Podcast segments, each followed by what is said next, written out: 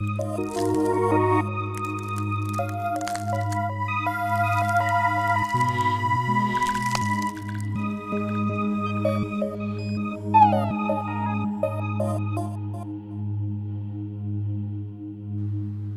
tradycja, cała mądrość, e, która jest przekazywana przez pokolenia w narodzie żydowskim już od wielu tysięcy lat.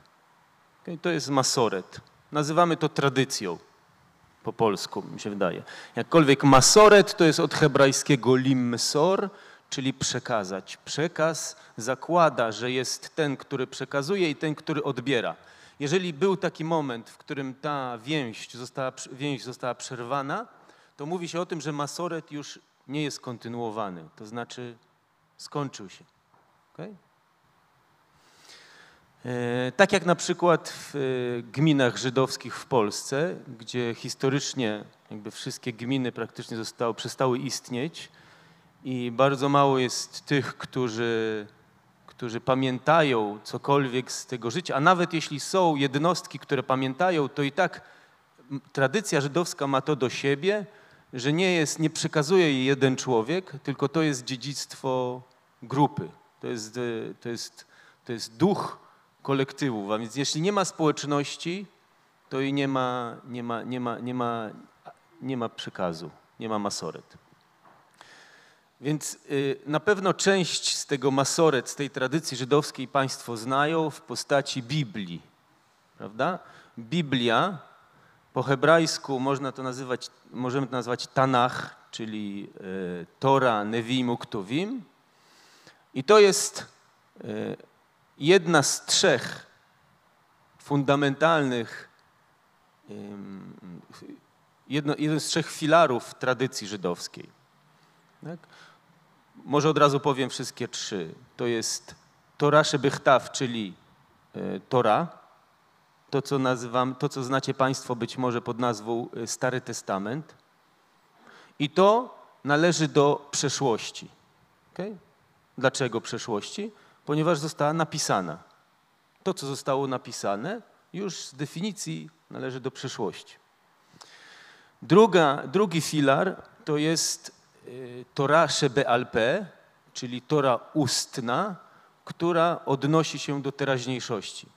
To znaczy, to jest, można to nazwać żywą tradycją, której nie da się spisać, bo spisana już nie jest żywa. Okay? Po momencie, kiedy coś spisujemy, to przestaje, przestaje żyć. O tym może, może trochę później. W każdym razie Torasze BLP, czyli ta, która skupia się na teraźniejszości yy, oraz trzeci filar, to jest coś, co odnosi się do przyszłości i to jest tak zwany Torat Hasod, czyli tajemnica. Trzy fundamentalne dzieła tradycji żydowskiej e, odpowiadają każdemu z tych filarów. A więc pierwszy, tora pisana, tora pisana, należąca do przeszłości, to jest Humasz i szerzej Tanach. Co to jest Humasz? Humasz to jest pięcioksiąg Mojżesza. Tak? Czyli pierwsze pięć ksiąg Starego Testamentu to jest dla, dla narodu żydowskiego najważniejsza napisana księga. Okay? Dalej są też e, do Tory e, kolejno prorocy oraz pisma, które to stanowią całość, kanon pisany tradycji żydowskiej. Prorocy jak Izajasz, Jeremiasz, e, Ezechiel, Amos, Joel oraz pisma takie jak psalmy, czy księga Estery, czy pieśń nad pieśniami, czy kroniki. Nie wiem, czy te nazwy Państwu coś mówią. E, teraźniejszość, czyli e, drugi filar, najważniejszym dziełem w tradycji żydowskiej to była tak zwana Miszna. Miszna. Miszna to jest coś, co nie powinno mieć miejsca, ale z przyczyn historycznych miało miejsce. Mianowicie coś, co nie powinno być spisane, ponieważ tak jak poprzednio powiedziałem, tradycja ustna, żywa, musi pozostać żywa, ale w przypadku e, ryzyka e, zapomnienia lub zmian lub e, czegoś, co może zagrozić kontynuacji, no podejmuje się decyzję o tym, żeby spisać. Okay? To, był, to był moment e, około 2000 lat temu, kiedy podjęto decyzję, że Torę ustną, czyli tak zwana halacha, prawo żydowskie. Innymi słowy, to ta mądrość w narodzie żydowskim, która mówi, co robić. To jest halacha. Co robić? Można, y, zakaz w szabat, nie wiem, co można robić? Nie można y, y, kłaść, y, nie można y, pożyczać na lichwę na przykład. Albo nie możesz widzieć, że twój sąsiad, coś mu się dzieje, tam nie wiem, jakieś straty finansowe i być, pozostać obojętnym. No tego typu to jest od, od y, nie zabijaj do właśnie takich detali typu od której strony zaczynamy wiązać buta. Od której? Od prawej. Mm przepraszam, zakładać buta od prawej, potem lewa, zwiążemy od lewej do prawej. Czemu? Może kiedyś, kiedyś o tym powiemy. W każdym razie to jest halacha. Halacha to jest od idziemy, tak? Od tego, co robić. Koniec końców Żyd prosty pyta, idzie do rabina i pyta, co ma robić. No i to nie jest napisane.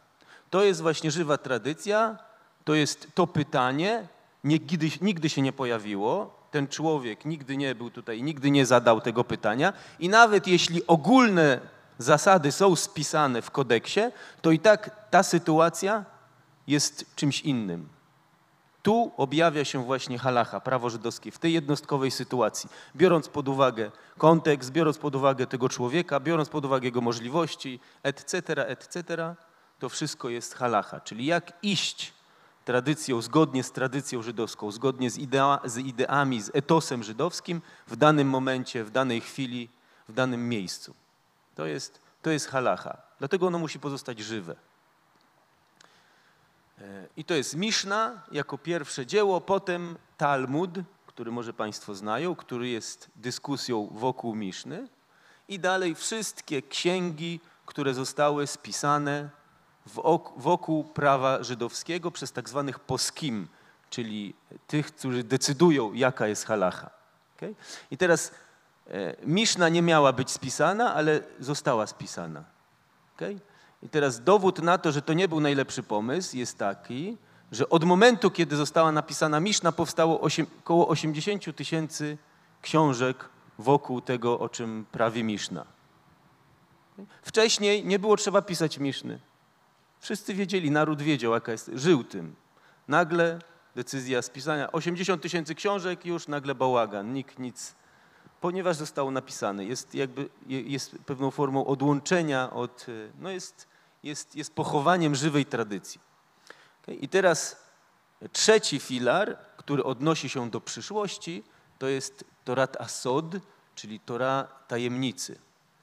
I y, Tutaj e, największym, najsłynniejszym dziełem spisanym jest Zohar, czyli księga Kabały, którą możecie kojarzyć e, z, z, z mediów. Zohar. Zohar to jest, odnosi się do przyszłości, odnosi się do znaczenia Tory uniwersalnego, ponadczasowego. Tego, którego teraz jeszcze nie widzimy, który się może objawić, który ma się objawić. Czyli innymi słowy, coś pewnego spisujemy, coś elastycznego y, mówimy, prawda? coś, co jest, y, co jest na przyszłość, czego nie możemy objawić, o tym milczymy. Okay? I to jest Tora pisana, Tora ustna, Miszna i Zohar Kabała, czyli Mekubalim, czyli ci, którzy chronią tajemnicy od czasów, od czasów zaprzestania proroctwa, ale o tym może później, później powiemy. Okay, więc mamy te trzy, trzy, trzy tory odnoszące się do przeszłości, teraźniejszości i przyszłość. Teraz różnica, to znaczy odległość między nimi, to znaczy fakt, że one historycznie i tożsamościowo zostały jakoś odłączone, to znaczy, że nawet z definicji te trzy tory, one mają inne źródła, prawda? To sprawiło, że, że pomiędzy tymi gałęziami, tymi filarami potrzebne jest coś, co połączy. Okay? I tak między Torą spisaną a prawem żydowskim jest midrasz halacha, czyli midrasz, który e, pokazuje, jak to, co zostało napisane w Torze, to, co zostało napisane w pięcioksięgu Mojżesza, jak, e, jak odnosi się, jak łączy się z tym, co jest dziś, dzisiaj. Po iluś tam setkach lat, kiedy mamy sprzeczność pomiędzy tym, co jest napisane, a pomiędzy tym, co jest e, praktykowane. Na przykład e, znacie Państwo na pewno prawo oko za oko, ząb za ząb, tak dalej. To jest kodeks Hammurabiego, tak? ale to jest coś, co też jest napisane w pięcioksięgu Mojżesza. Tak? Jeżeli ten, no to wy, wykulujesz mu oko i tak dalej, i tak dalej. Teraz yy,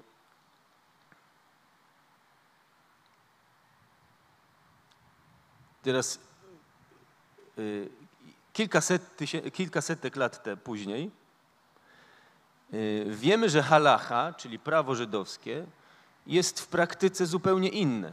Prawda? To znaczy, jeżeli ktoś komuś, nie daj Boże, wykuje oko, to nie ma sytuacji, w której przyprowadzamy takiego delikwenta przed sąd.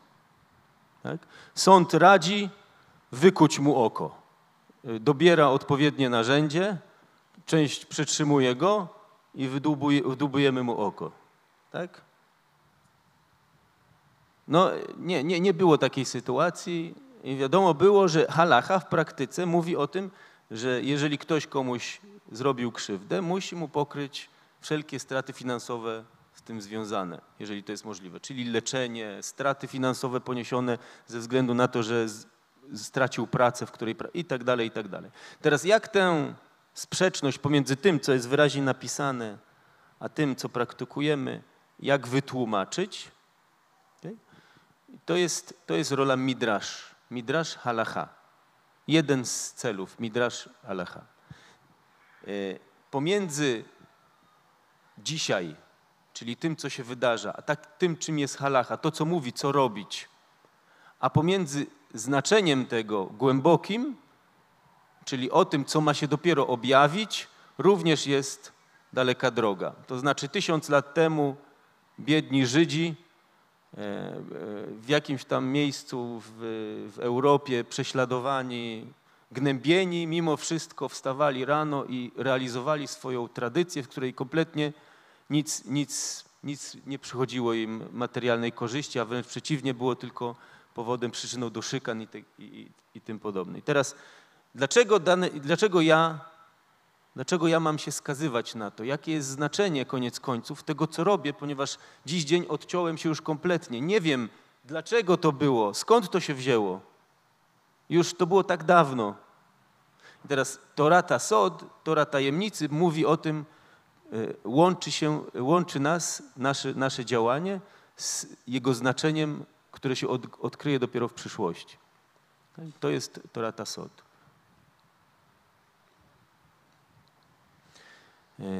Czyli kabała. Czyli kabała daje tym prawom, które wyglądają na prawa e, suche i często oderwane od życia, nadaje im znaczenie, sens i daje jej ducha życia, można powiedzieć. Okay? Ponieważ był okres w historii narodu żydowskiego, w którym midrasz, czyli to, co przed chwilą powiedziałem, to, co nadaje ducha, życia, to co nadaje, to co włącza też inne aspekty w człowieku do przeżywania, nie tylko techniczne realizacje, ale również całego jego ducha, z całym jego przeżywaniem, czyli to, na co odpowiada Midrasz, w pewnym momencie historii rozdzieliło się, rozłączyło się. Okay? Od właśnie od, od halachy. To znaczy prawo żydowskie mówiące, co mamy robić, ale to, czym to jest, cały aspekt, jak ja to przeżywam i co to jest dla mnie, czym to jest dla mnie, jakby to, to zaczęło się powoli, powoli odłączać. Teraz, e, dlaczego się zaczęło odłączać, to wiąże się e, z pewnym okresem, ale może o nim później. Teraz dalej. Midrasz. Midrasz, geneza słowa. midrasz. Co znaczy midrasz? Midrasz pochodzi od słowa lidrosz, czyli e, lidrosz, czyli domagać się, sprawdzać, co jest, co jest głębiej.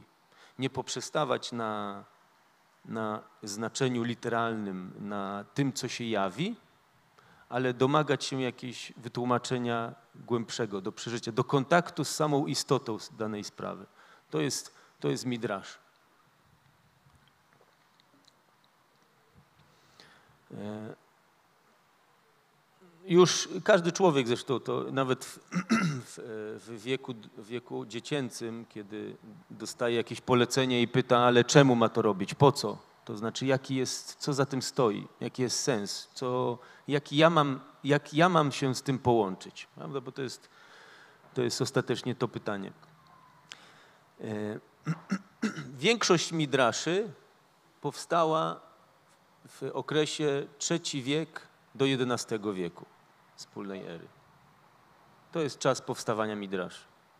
Zasada jest taka, im wcześniejszy midrasz w tradycji żydowskiej, datowany wcześniej, tym jego wartość jest, jest większa. Czemu?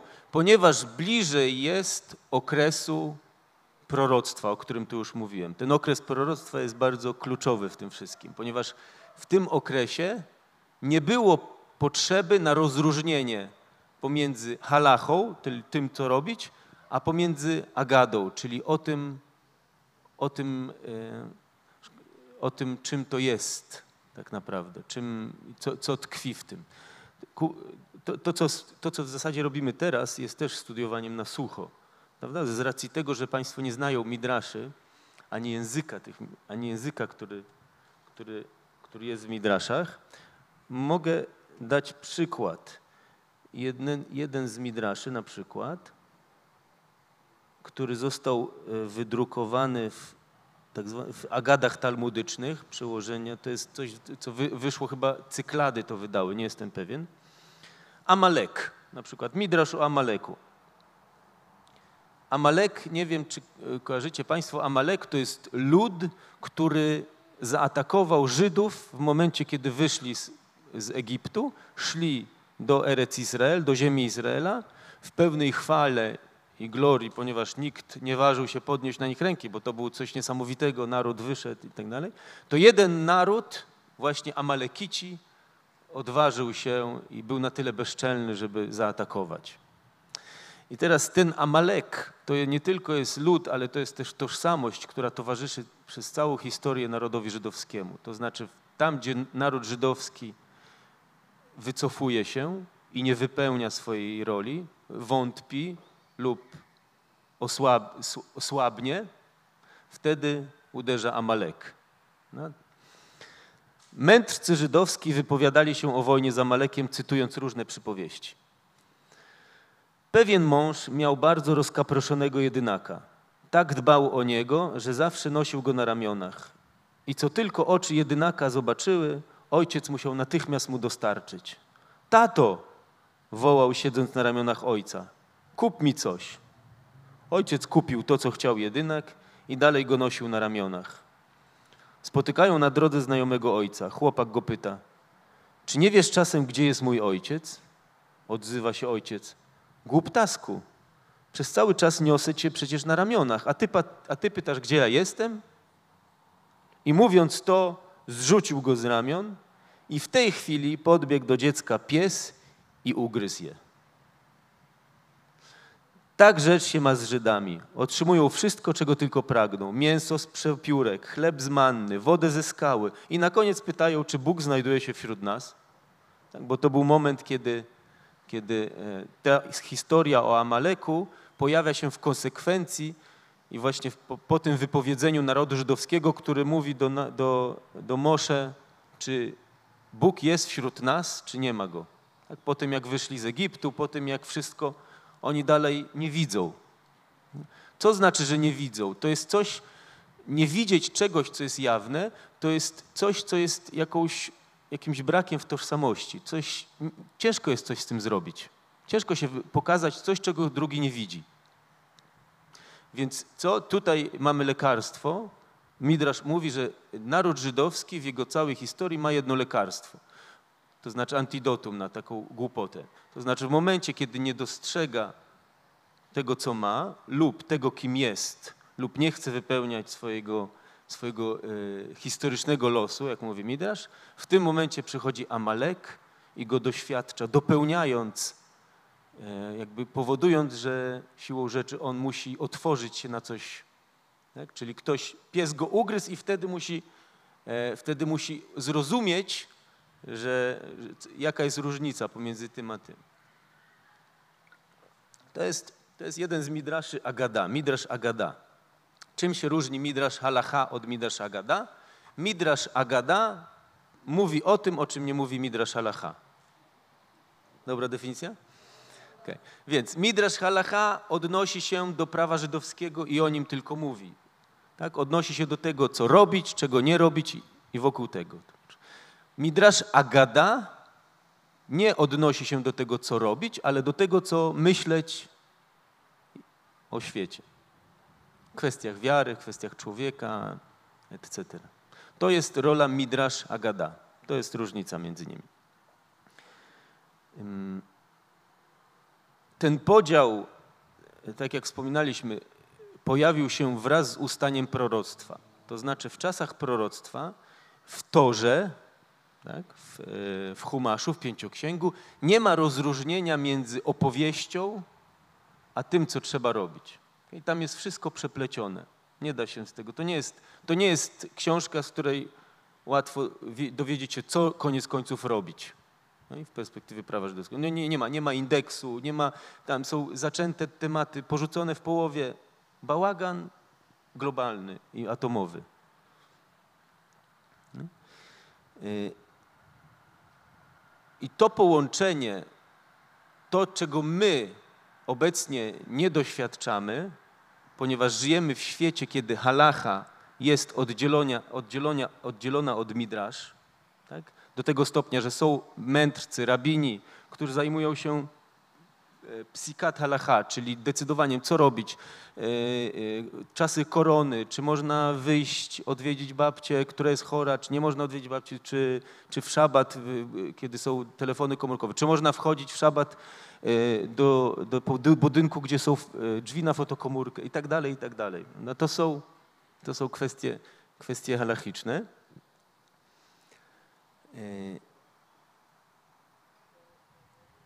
I, i, tym się, I tym się grupa, a inni, inni rabini zajmują się machszewet Izrael, czyli machszawa, czyli, czyli myśl, myślą żydowską. E, nie nazwę tego filozofią z pewnych względów, o których mam nadzieję, że zdążę powiedzieć później. Okay? Ale coś, co jest, coś, co bardziej odpowiada przeżywaniu, światopoglądom, światopoglądom wierze, wierze i, i, i, i tego typu pytaniom. W czasach proroctwa to jest jednym.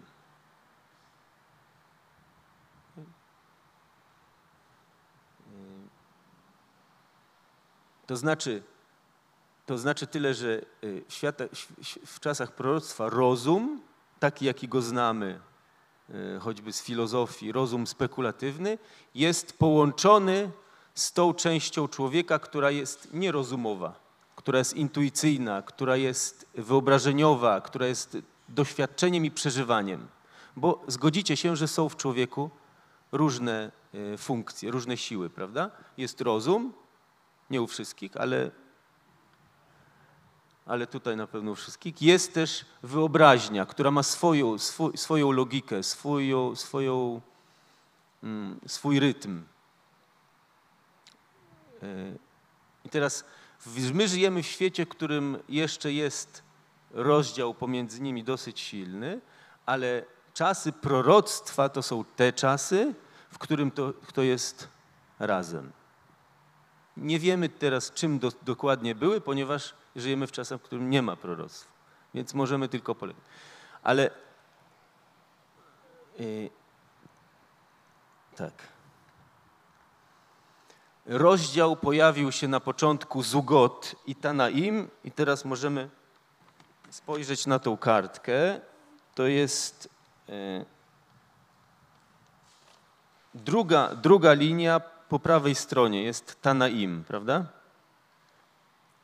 Tanaim to jest, są pokolenia mędrców od, 107, od, 3000, od 314 roku przed wspólną erą do około 200 lat e, naszej ery tak zwanej, tak? To jest okres Tanaim. W tym okresie nastąpiło rozróżnienie właśnie między halachą a, agadą, czyli, czyli midraszem, czyli opowieścią. E, I tak samo jak dzisiaj był czas, kiedy pewni rabini pojawiali się tylko w midraszach wokół prawa żydowskiego i nie pojawiali się w midraszach wokół, nazwijmy to filozofii. I są tacy, którzy tylko są specyficzni tam, znaczy tylko są przyporządkowani do midrasz agada, czyli o midrasz mówiący o, o filozofii, powiedzmy. E, I to jest Rabanan de, Agada, de, de Agadeta. E, to tylko tak, żeby e, rozgrzać ucho różnymi terminami, bo nie, nie zakładam, że Państwo je zapamiętacie i jutro w pracy będziecie używać tych terminów. I to jest początek, początek spisywania midraszy aż do XI wieku naszej ery, kiedy to następuje pewien przełom. To znaczy midrasz jest, ma to do siebie, że jest charakterystycznym językiem pisany, nie filozoficznym. Jest formą opowieści, metafor, alegorii. I to jest specyficzny język charakterystyczny bardzo dla, dla, dla żydowskiej tradycji. Natomiast w wieku XI zaprzestano już spisywania midraszy, ponieważ pojawiło się, pojawiło się na arenie nowy gracz w Europie, a mianowicie antyczna filozofia. E, Arystoteles, Platon, przede wszystkim Arystoteles. E, I on na, na, marginesie to pojawiło się w Europie dzięki Arabom, nie wiem czy wiecie, dzięki e, Harun al-Rashid i e, al-Mamun. Oni zbudowali, oni byli inicjatorami Bajta Hikma. Nie wiem, czy kojarzycie. Bajta Hikma to był w 830 roku wspólnej ery wielka instytucja, uniwersytet arabski, który, który miał na celu zgromadzenie wszystkich manuskryptów, jakie istnieją i przetłumaczenie ich na język arabski. Tam pracowali i chrześcijanie, i Żydzi, tłumaczyli wszystkie e, dzieła z greki.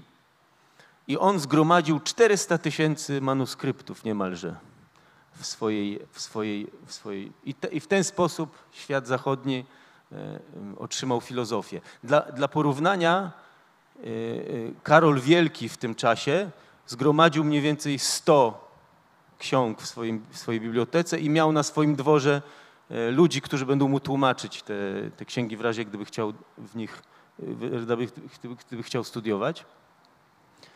E, I to, ten dom Bajta Hikma, on dał filozofię Europie i od tej pory dyskurs już był zawładnięty filozofią i dlatego e, mędrcy żydowscy zaczęli wyrażać, e, zaczęli definiować fundamenty, filary wiary żydowskiej, tradycji żydowskiej językiem filozoficznym. I tak powstał na przykład Morenewuchim Rambama, Maimonides, Maimonidesa i Al-Kuzari, Jehuda Lewi i inne dzieła. Na marginesie Bajta Hikma został, został zniszczony i wszystkie manuskrypty zostały spalone. Wiecie przez kogo? W 1258 roku. Przez Mongołów. Dlatego mówi się na kogoś, że jest Mongołem. Nie dlatego, nie z rasistowskich powodów, tylko dlatego, że zrobili coś takiego. Y, Dobrze, to żeby też rozgrzać, rozgrzać trochę ucho, powiemy sobie, jakie są rodzaje midraszy. Jak mówiliśmy, midrasz alaha, to przede wszystkim dwóch nauczycieli midrasz, midraszej alaha, to był rabi Ishmael i rabi Akiwa. To były dwie szkoły uczenia się z tego, co jest napisane Tory, podług tego, co jest, podług wersów z pięcioksięgu, y, tłumaczenie, jakie jest prawo żydowskie. To, jest, to są midrasze Jalacha. Czyli sposób uczenia w tamtych czas, czasach było taki, że mędrzec, dany nauczyciel, otwierał pięcioksiąg i czytał wers po wersie. Jeśli dany wers był połączony z czymś, e, z prawem żydowskim, no to wtedy je, je tłumaczył. Na przykład dochodził do wersu siedem dni będziecie siedzieć w sukach. Tak? Wiecie, co to jest suka? Suka, suka, su, suka to jest szałas, który, w którym Żydzi siedzą jesienią w święcie Sukot, w święcie szałasów, kuczek. Teraz dochodzi do momentu, kiedy w Pięcioksięgu jest napisane, narodzie żydowski, Bóg mówi, będziecie siedzieć siedem dni w namiotach. I teraz, ponieważ doszliśmy do tego wersu, w takim razie mędrzec musiał, musiał rabin czy nauczyciel, musiał powiedzieć wszystkie prawa związane z budowaniem szałasu, ponieważ taki szałas dany Żydzi musieli zbudować. To jest szałas, który ma swoje, swoje prawa, z czego mają być zrobione ściany, z czego ma być zrobiony dach, ile ma mieć minimum, minimalna przestrzeń, etc. Mnóstwo, mnóstwo tym związanych i tak, i tak, tak był, taki był sposób nauczania. E, I takie dwie szkoły to był właśnie Rabbi Ishmael, Rabbi Akiva. Rabbi Ishmael mówił tak, Tora mówi językiem człowieka, dana została człowiekowi. Dlatego też nie musimy, y, y, nie musimy, y, nie musimy interpretować każdej literki nie, nie każda literka wnosi jakąś różnicę.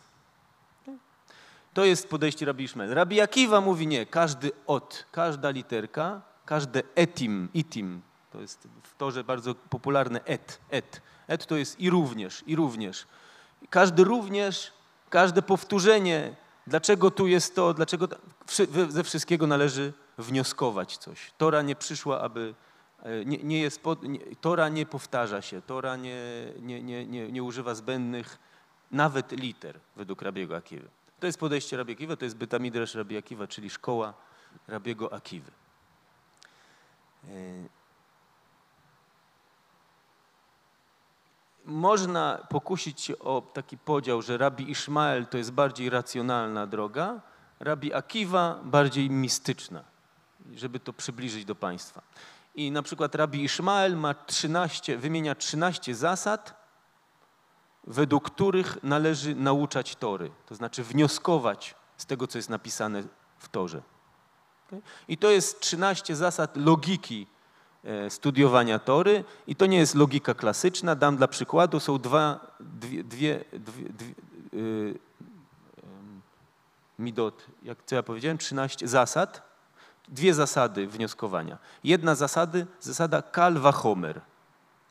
Kalwa homer to znaczy, jeśli w mniejszym przypadku jest taka kara, to tym bardziej w, prawda? Jeśli karzemy za kradzież, to tym bardziej będziemy karać za morderstwo. Coś takiego. Prawda? To jest kalwa homer, to jest rodzaj wnioskowania. Jeśli w mniejszych, no to tym bardziej. Tak, są też zasady, kiedy można to stosować. To jest jedna i ona wydaje się bardzo, e, bardzo grecka, podobna do greckiego wnioskowania. Natomiast gzera szawa, dla przykładu, inny rodzaj wnioskowania, to jest tu jest napisane to, tu jest napisane to, dlatego to jest jeden temat. To jest jedno. Zupełnie nielogiczne, prawda? Nie wiem.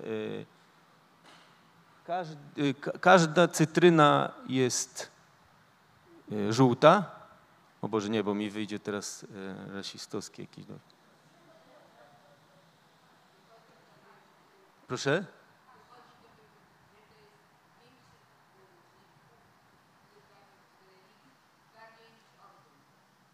Nie, każdy ogórek jest zielony, pani lubi ogórki, wniosek pani jest ogórkiem. Coś takiego. To jest gzera szawa.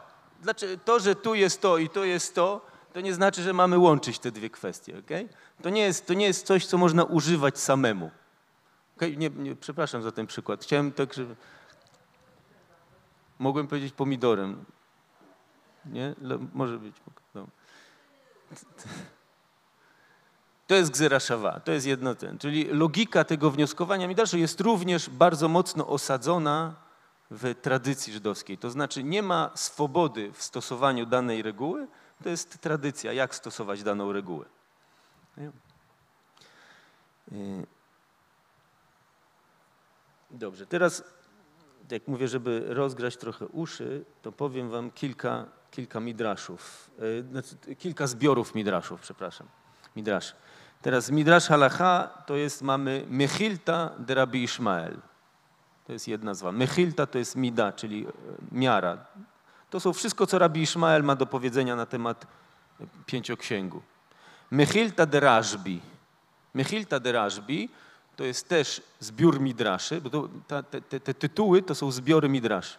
Zbiory midraszy napisane znaczy z autorstwa Rabiego Ishmaela, który sam on tego nie spisał, ponieważ zostały spisane dopiero 400 lat później. Nie 400, 200.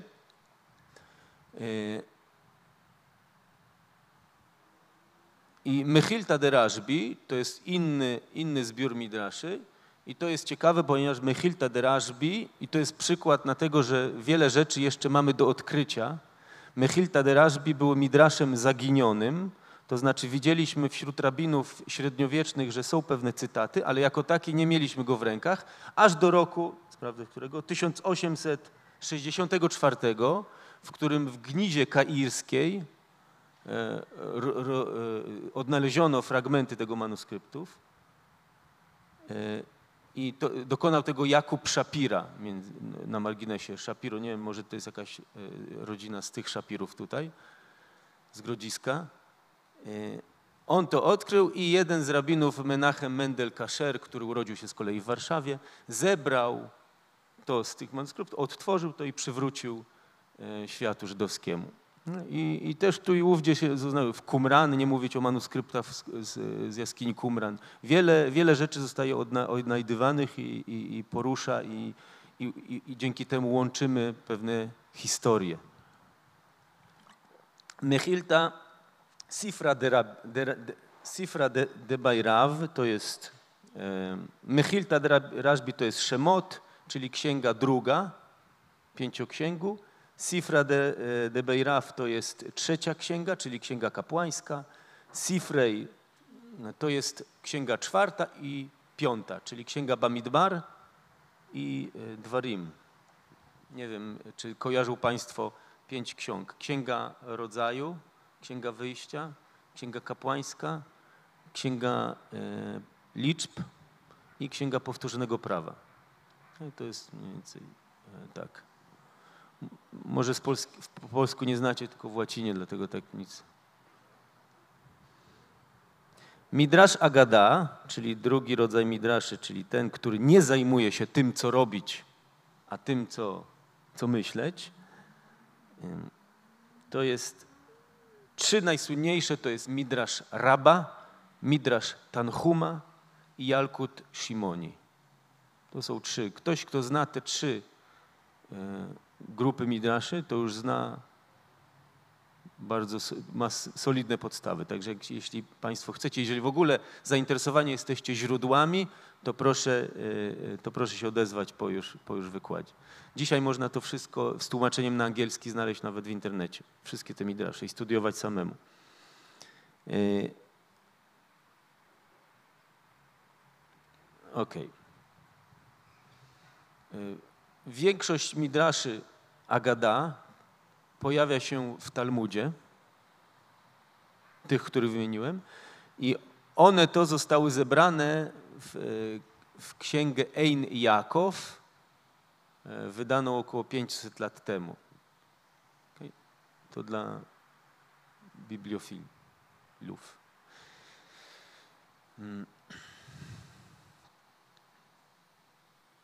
Co jeszcze? Koft... Dobrze, to teraz możemy powiedzieć o zbiorach, zbiorach Midraszy i na tym skończymy bibliografię, okay? ponieważ bibliografia jest dosyć istotna. Yy, tworzy pozory takich solidnych podstaw. Tak? Mamy, sięgamy, mamy bibliografię, może ktoś zapisać sobie. Więc mamy zbiór zrobiony przez rabina Arona Jelinka, Aaron Jelinek, który był, darszan, który był przemówcą w Wiedniu E, urodzony w 1821 roku i on to wydał zbiór midraszy, ponad 100 midraszy w formie księgi, która się nazywa Beit Hamidrash.